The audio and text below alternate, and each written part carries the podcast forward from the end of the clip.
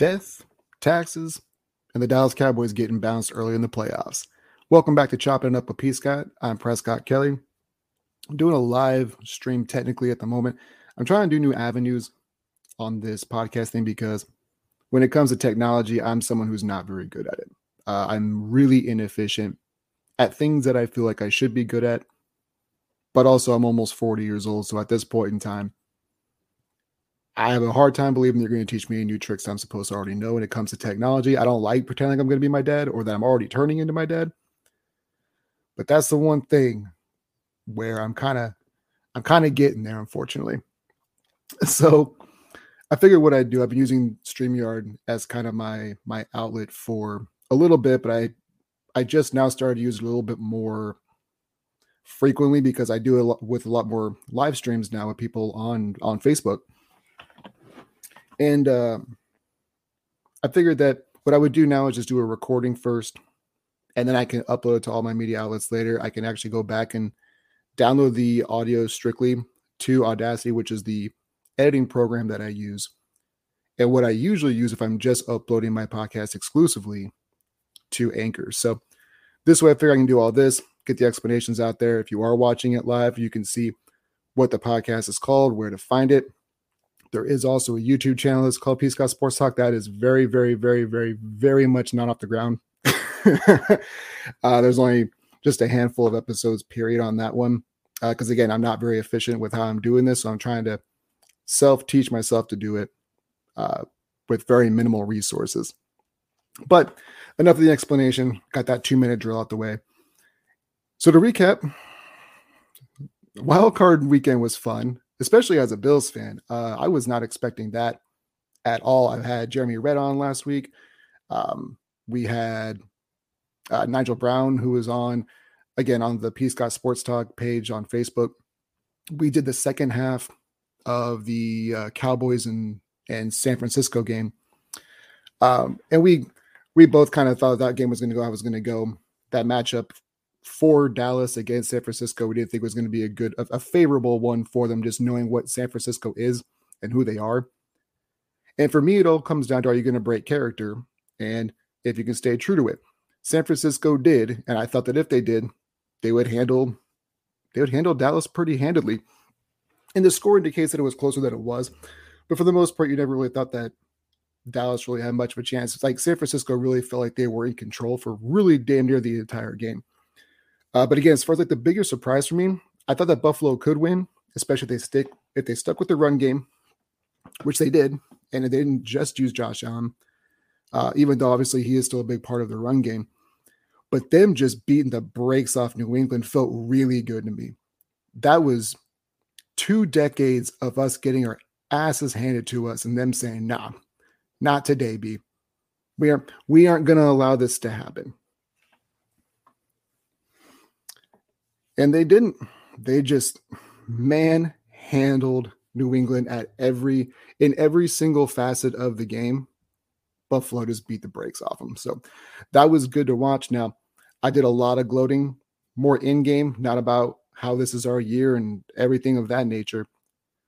Because we got Kansas City and they've been some good games, but obviously last year KC got our number in the AFC Championship game, and then we beat them this year in the regular season. So it should be a fun matchup. Uh, I don't see it being a blowout at all because Mac Jones is very much a limited quarterback, and Patrick Mahomes is not. So you got your work cut out for you, but it should be a good game. So if Buffalo loses, I'm not going to be not going to beat myself up because the one thing that I've kind of excuse me, the one thing that I've kind of grown over the last couple of years is I know that this is at least a good football team now. I feel like Josh Allen gets too much praise and not like any criticism from anybody whatsoever. That's why I lean so hard on some of the takes that I have with him. But I know that he's I know that he's good. And one of the things that I mentioned uh, on a previous live stream was I think that this is probably Josh Allen's true form, and I'm okay with that. Um, I think a lot of the things that he does makes him who he is, and it's going to frustrate the hell out of me. And it's always going to. But first two years, Josh Allen is not who he is. Last year's Josh Allen, I don't believe is who he is either. Um, I feel like he's kind of come down to earth. But if this is who you're going to get as a franchise quarterback, at least at least you've got one now. So I'm still going to beat up on him sometimes just because whenever whenever the praise is too high and no one's willing to criticize at all, that always has an issue with me. So I I try to bring people back down to reality some, and then sometimes I can lean too hard on that. But Buffalo's got a quarterback, and I'm okay with that. But yeah, it's gonna be a fun matchup with KC. Um, yeah, excuse me. So here's what we need to talk about real quick. Dallas Dallas fans in general are super pissed off. And I get it. But I think you're met at all the wrong people. So I understand there are, are there are intelligent fans who know what the rules are and they are Cowboys fans and they are not taking this out on the officials but it is the over the top fans who were like they're fans and you're allowed to be that way but you're you sound like you're crying more than anything else. The way i saw that play and it was funny when i had nigel on the show because we were watching it together and our reactions were almost the exact same. And there's a there's a little bit of i can i'm going to try to defend mike mccarthy a little bit now that we've had a little bit of time to sit back and really kind of digest what happened and how it happened. In that situation, you always know defense is guiding the sidelines, right? They're guarding the sidelines at all costs. So sometimes you can get away with sneaking a throw in the middle of the field, but it's got to be quick. It's got to be quick. Everything has to be quick. So, to a degree, I could understand maybe why he wants to catch San Francisco off guard, right? Because they're expecting a throw to the outside corners play out there, safeties play out there. You know, defend the just defend the sidelines. Don't let them get out of bounds. So if you're going to run that play, and it looked that was scripted, that was a call that was played. That wasn't Dak just do because that's the other people are just dagging on dagging on Dak. But that was a design play. And the offensive coordinator is Kellen Moore, and he seems to be kind of skating under as far as the the Dallas hatred is concerned. It's all fallen on Dak and it's all fallen on Mike McCarthy. Now, Mike McCarthy deserves some of the vitriol and the hate because this has been an issue. Clock management, time management has been an issue of his and been a criticism of all types of people for as long as I can remember. Aaron Rodgers kept that guy employed for damn near a decade, if not more, when he was up in Green Bay. And Dak is kind of keeping him employed now, just because when you when you win games and you're as good as Dallas was this year, you kind of luck out and you get to stay employed for a while. Now, with how bad this media lag- backlash has been, maybe, McCart- maybe McCarthy gets toasted. But look, again, so if I'm going to defend him right now, which I'm which I'm really going to try to do for a moment, just because I feel like he needs some kind of break. If that is your intention, I understand it because what what's the criticism that would be if you ran a play and it's caught and a guy gets tackled in bounds. It's we should have got out of bounds. Well, it's up to the player to execute it too, though. Okay. Depending on when the throw happens, where it happens. And some players just want to like they just want to make their own play. They know the football move is to get out of bounds, but it's now I can do this. I'm trying to do hero ball. And the coach can't really control that. But of course, there are some people who would say, well, that comes down to coaching. And some guys just want to go do their own thing. That is not what happened here. But there's got to be a clock in your head as well. So if you're going for element of surprise, I could understand. I'm trying really hard to do this. I could understand why McCarthy would want to do that and say, but you need to get down soon as possible. And that's kind of where I was looking at. I was looking at it with Nigel. I said that that was a design play call. Dak's got to know in his head, I got to get down, or I got to get the yards, get down so we can spike it. Center's the one who kind of goofed that up, though. Officials got spotted. You can't do it yourself, homie. So that's who you really should be mad at. Um, but again, if, if I'm going to defend McCarthy a little bit, it's if you're going for element of surprise, okay, fair enough.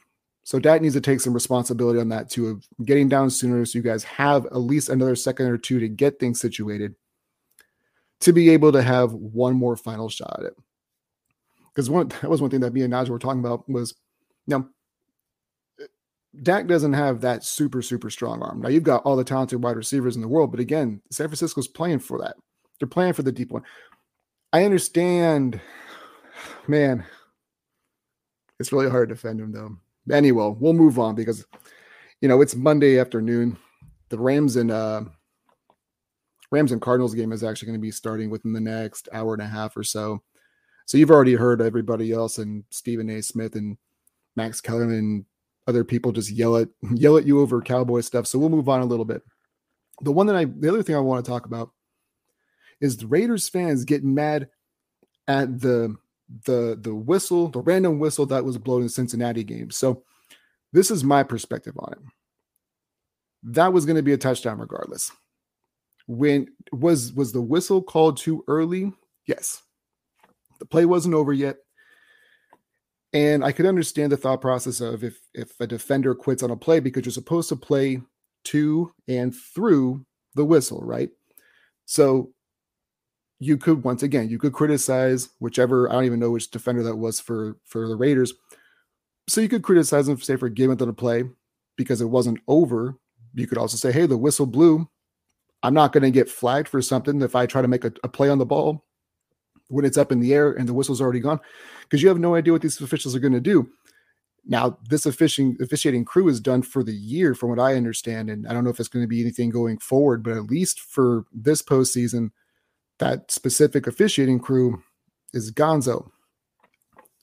But when you look at the time of when that was, when the the whistle was blown, it was damn near already in Tyler Boyd's hands, and that receive that that defender had already been cooked and had no chance of getting back to it.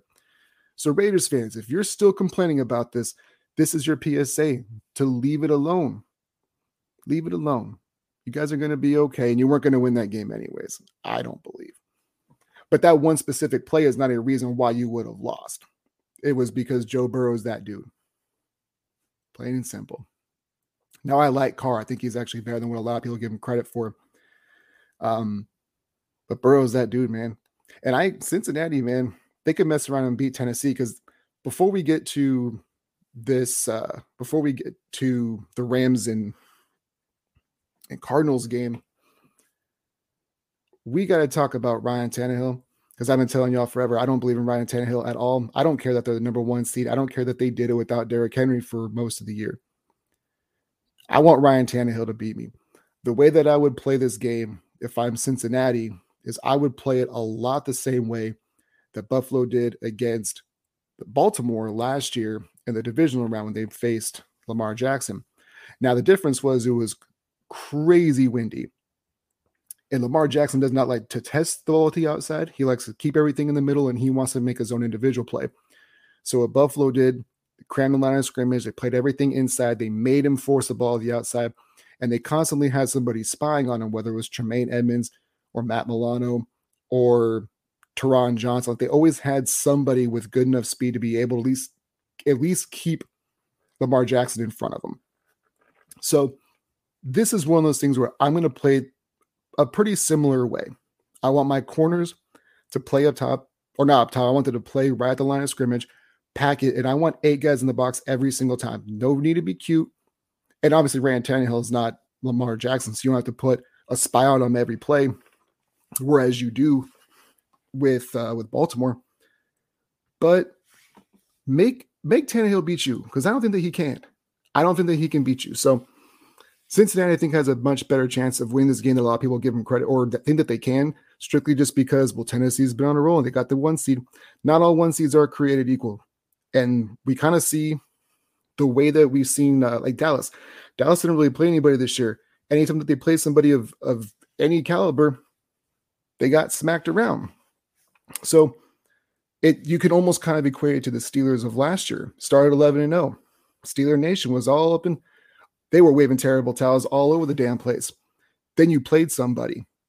You went 11 and 0. I think you were like two and four the final six games of the season or something like that. So yes, a win is a win if you want to, you know, just Neanderthal it down to that. But who you play matters. The record still speaks for itself. Like it's still the win is obviously still important because these are pay professionals and everybody's trying to beat everybody. But there are levels to the talent on these teams. Let's let's not get it twisted. So I think Cincinnati's got a good chance to beat uh, to beat Tennessee, whether they've got Derrick Henry or not. But we can move on to tonight's game. I'll tell you what, I said this last week and I'll say it again. To me, Matt Stafford has the most pressure on him of any quarterback that was playing in wild card weekend this today or you know this entire weekend. You can't you can't have all of the negativity and criticism that Jared Goff was getting and then be elevated here because I've been a, a, pretty big Matt Stafford defender as well. I think a lot of people have because of just the, the sheer talent that he's had around him in Detroit. If you subtract Calvin Johnson away from him, you know, there hasn't been a whole lot of talent, especially defensively. There's been no run game. He's always had all the talent in the world individually, but it's always what have you done in the playoffs? what's your what's your record against winning teams? But he has not been on a team that's been any good. So this is one of those games where he cannot come out and be flat. He almost has to play a damn near perfect game and really light that shit up. So I still like the Rams overall. The Cardinals are getting T, uh, JJ Watt back. I don't know how much of an impact he's going to be. They'll probably have him on a pitch count, I would imagine. But you can bet that when he's out there, he's going to be a force. I just think he's going to have that percentage of snap counts is probably going to be somewhere like a 20, 30% of the entire game. I don't see him being out there every down. So this is this is going to be an intriguing matchup. Cooper Kupp's probably going to get his 12 to 15 targets, his 8 to 10 catches like he's been doing all damn year. We'll see if Cam Akers is actually going to get some more touch. I think he only had three touches for five yards uh, in last week's game, and he's just coming back from his injury. So we'll see if his workload is going to be a little bit more. The Rams have so much, I don't want to say much more offensive firepower, but you got Cooper Kupp. OBJ's been playing much better over the past month now that they've actually kind of been able to gel with Stafford. I like the Rams to win this one but I don't think it's a blow up by any stretch of the imagination because you know that Kyler Murray is going to be able to extend plays and he'll probably have between 70 and 80 rushing yards and probably a rushing touchdown as well. So to me, it's going to really come down to both offensive lines who plays the better, who plays the, the better game up front, and which quarterback has the most time to be able to actually survey the field and put throws on guys. To me, that's what it's really going to boil down to. So I like the Rams, not super confident in it. That's my really cool hot take if you will. So we're going to go and hang it up for now. I just wanted to get a couple things out there. Uh, we've had a lot of a lot of distress in the state of Alaska over the past, like really since the beginning of the new year. Um, we had power outages, and our house was our downstairs house of our house was flooded uh, due to pipe bursting because of the the cold and the temperatures and stuff like that. Uh, we were on tsunami warning just a couple or just yesterday, I believe, as well. So it's been a rough start to 2022. So I haven't been as active uh, with this. Hoping to get back on track now, but want to put some out here for you guys for the ones who've been listening to the show from day one. Want to thank you guys again. We'll try to be a little more active as well. You guys, as always, stay up, stay blessed, and we'll catch you on the next one. Thanks for listening to Chopping Up with P. Scott.